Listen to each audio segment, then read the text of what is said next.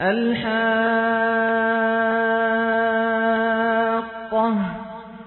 ما الحاقة؟ وما أدراك ما الحاقة؟ كذبت ثمود وعاد بالقارعة. فأما ثمود فأهلكوا بالطاغية. وأما عاد فأهلكوا بريح صرصر عاتية سخرها عليهم سبع ليال وثمانية أيام حسوما فترى القوم فيها صرعا كأنهم أعجاز نخل خاوية فهل ترى لهم من باقية وجاء فرعون ومن قبله والمؤتفكات بالخاطئة فعصوا رسول ربهم فأخذهم أخذة رابية. إنا لما طغى الماء حملناكم في الجارية لنجعلها لكم تذكرة وتعيها أذن واعية. فإذا نفخ في الصور نفخة واحدة وحملت الأرض والجبال فدكتا دكة واحدة فيومئذ وقعت الواقعة. وانشقت السماء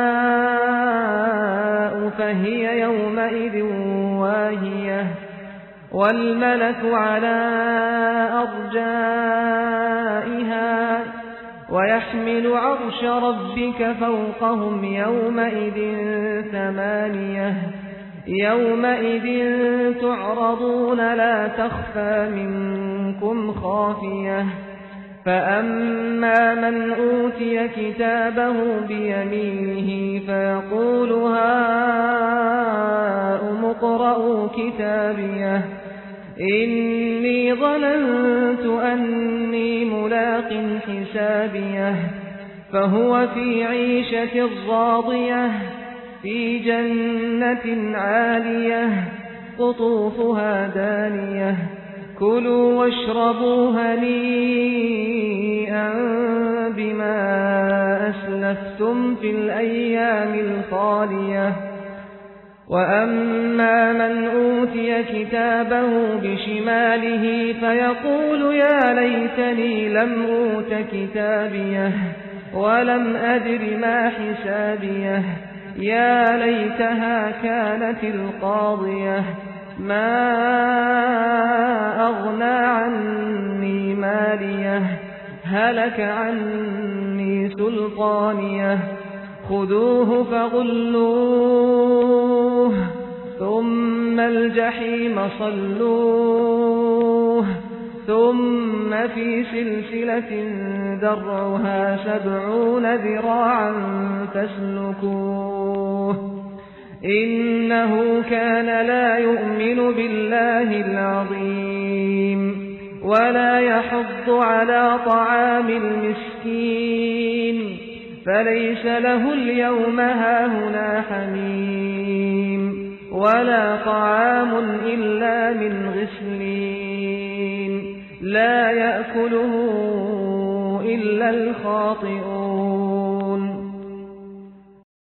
Sura Al-Haka, ang ganap na katotohanan. Sa ngalan ng ala, ang mahabagin, ang maawain. Ang Al-Haka, ang Al-Haka, ang katotohanan, ay isa sa pangalan ng araw ng paghuhukom, sapagkat ang pangako at maging ang babala tungkol dito ay sadyang magaganap at hindi maiiwasan. Ito ang araw na ang lahat ng kasinungalingan at pagkukunwari ay maglalaho at ang ganap na katotohanan lamang ang siyang mananatili at mangingibabaw. At ano ang alhaka? At ano ang maipaliliwanag sa inyo kung ano nga ba ang alhaka? Pinasinungalingan ng tribo ng Tamud at ng mamamayan ng ad ang katotohanan ng kariya. Ang nakatutulig na oras ng paghuhukom. At ang tungkol sa kasaysayan ng tribu ng Tamud, sila ay pinuksa ng isang taghiya, kakilakilabot at malagim na panaghoy. At ang tungkol sa kasaysayan ng mamamayan ng Ad, sila ay pinuksan ng isang sarsar atiya, matinding pangangalit ng ihip ng hangin, na ipinataw sa kanila ng ala ng pitong gabi at walong araw na magkasunod-sunod, upang sa gayon inyong masilayan ang mga taong nilugmok na tila mga puno ng datiles na sinalanta at nakahandusay. May nakikita ka pa ba ng mga labi o bakas ng kasaysayan nila? At si Faraon at yaong lahing nauna sa kanya at ang mga lungsod na winasak ng mga bayan ng mga mamamayan ni Lot, Sodom at Gomora na sanhi ng kanilang katia, malaking kasalanang kinasadlakan at kanilang nilabag ang sugo ng kanilang rab. Kaya sila ay sinakmal ng isang matinding kaparusahan. Katotohanan nang ang tubig ay umapaw sa hangganan nito, ito ang malaking baha o dilubyo ni Noah.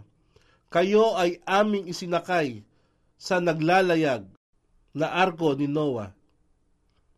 Na aming itinakda ito upang sakali ito ay magsilbing alaala sa inyo. At ang mga tainga ay mapanatili ito. Nararapat marinig at maunawaan ang pangyayaring ito at maging aral. Sa gayon, kung ang tambuli ay hihipan ng isang tagaihip sa unang pagkakataon, at ang kalupaan at mga kabundukan ay matitinag sa kanilang mga kinaroroonan at madudurog sa minsanang pagsabog nito. Sa gayon nga, sa araw na yaon, ang kagimbal-gimbal ng pangyayari ay sumapit na at ang kalangitan ay mabibiyak at magkahiwa-hiwalay sapagkat ito ang araw na ang kalangitan ay manghihina at magiging marupok sanhi ng pagkapunit. At ang mga anghel ay nasa bawat gilid nito at may walo sa kanilang mga anghel ang nagpapasan sa luklukan ng kanilang rab na nasa dakong itaas nila sa araw na yaon, kayo ay dadalhin at ihaharap sa panghuhukom. Walang lihim ang maari ninyong itago. At sa kanya na pagkakalooban ng kanyang talaan sa kanyang kanang kamay ay magsasabi, Ah, naririto at basahin ang talaan ng aking gawa. Katiyakan, ako ay naniniwala na isang araw aking kakaharapin ang sarili kong talaan ng pananagutan. Kaya siya ay paroroon sa isang buhay na kasiyasiya sa kaligayahan sa mga nagtatayugang paraiso. Sinabi ng sugo ng ala, katotohanan ang paraiso ay mayroong isang daang palapag at sa pagitan ng bawat palapag, ang layo nito ay katulad ng layo ng mundo at ng langit. Sahi Bukhari Hadith bilang dalawang libo pitundaan siyam na po. Ang mga bungang hitik na nagkukumpulan, mabababa at abot kamay sa pagpitas. At sa kanila ay ipag-aanyaya Magsikain kayo at uminom ng may ganap na kaginhawaan bilang kabayaran sa inyong mga gawa noong mga nagdaang panahon. Ngunit sa kanya na pagkakalooban ng kanyang talaan sa kanyang kaliwang kamay ay magsasabi, Sana'y hindi na ipagkaloob sa akin ang talaan ng aking gawa. At nang hindi ko na sana kailanman malalaman kung ano ang aking pananagutan. Ah, sana ito na ang kamatayan, ang aking naging wakas na hantungan. Sadyang walang naidulot na mabuti sa akin ang aking kayamanan. Maging ang aking kapangyarihan at ang aking pakikipagtalo upang ipagtanggol ang aking sarili ay dagliang naglaho. At ipag-utos, hawakan siya at igapos, at itapon siya sa naglalagablab na apoy. Pagkaraan, siya ay talian ng tanikala na ang haba ay pitumpung dipa. Katotohanan, siya ay walang paniniwala at pananampalataya sa ala, ang dakila, at walang pagmamalasakit na pakainin ang mga miskin, dukha. Isinalaysay ni Abdullah bin Amir ang isang tao ay nagtanong kay Propeta Muhammad, ano ang isang uri ng gawain o katangian ng Islam na sadyang mabuti? Ang propeta ng ala ay sumagot, Ang magpakain ng mga dukha at magbigay bati sa inyong mga kakilala ay hindi kakilala. Sahi Bakharu, Volume 1, Hadith bilang labing isa. Kaya siya ay walang kaibigan na naririto ngayon sa araw na ito. At walang anumang pagkain maliban sa gislin, duming nagmula sa paglilinis ng humuhulas at nagnanaknak na sugat.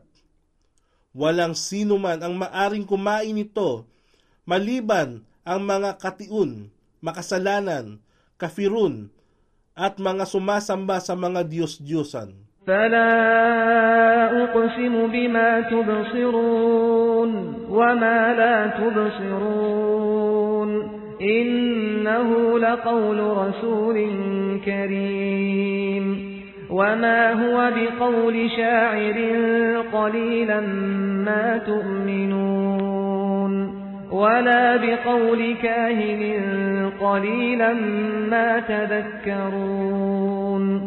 تنزيل من رب العالمين. ولو تقول علينا بعض الأقاويل لأخذنا منه باليمين ثم لقطعنا منه الوتين. فما منكم من أحد عنه حاجزين وإنه لتذكرة للمتقين وإنا لنعلم أن منكم مكذبين وإنه لحسرة على الكافرين وإنه لحق اليقين فسبح باسم ربك العظيم Kaya ako ay sumasaksi sa lahat ng inyong nakikita at sa lahat ng nilikha na hindi ninyo nakikita, na ito ay ganap na katotohanan ang salita ng isang pinagkakapuring sugo. Hindi ito isang salita ng isang manunula, sadyang ang inyong pananalig ay napakaliit. At ito ay hindi rin salita ng isang manguhula o nagsasagawa ng karunungang itim, sadyang napakaliit lamang ng inyong pag-alaala. Ito ay isang kapahayagang ipinadala sa inyo mula sa Raab ng alamin ng lahat ng nilikha. At kung sakaling siya man, si Muhammad, ay gumawa ng kabulaan ng mga salita hinggil sa amin. Katiyakang siya ay aming hahabluting mahigpit sa kanyang kanang kamay o ng buong lakas at kapangyarihan. At katiyakan na aming lalagutin ang kanyang alwatin, ugat na dinadaluyan ng kanyang buhay. Alwatin. Si Ibn Abbas ay nagsabi, Ito ay ang malaking ugat na karugtong ng puso. Ito rin ang paliwanag ni Ikrima, Said bin Jubayar, Al-Katada at iba pa. Tafsir Ibn Kathir, Volume 10 At walang sino man sa inyo ang makapipigil sa amin upang siya ay lapatan ng parusa. At katotohanan, ito ay isang paalaala sa mutakun. Mutakun, mabuti, banal na tao at may ganap na takot sa ala na gumagawa ng lahat ng kabutihan para sa kasayahan ng ala. At katotohanan, nababatid namin na mayroon sa inyo na pinasinungalingan. At tunay nga na ito ay isang pigati sa kafirun sa araw ng paghuhukom. At tunay nga na ito ang ganap na katotohanan na sadyang may katiyakan.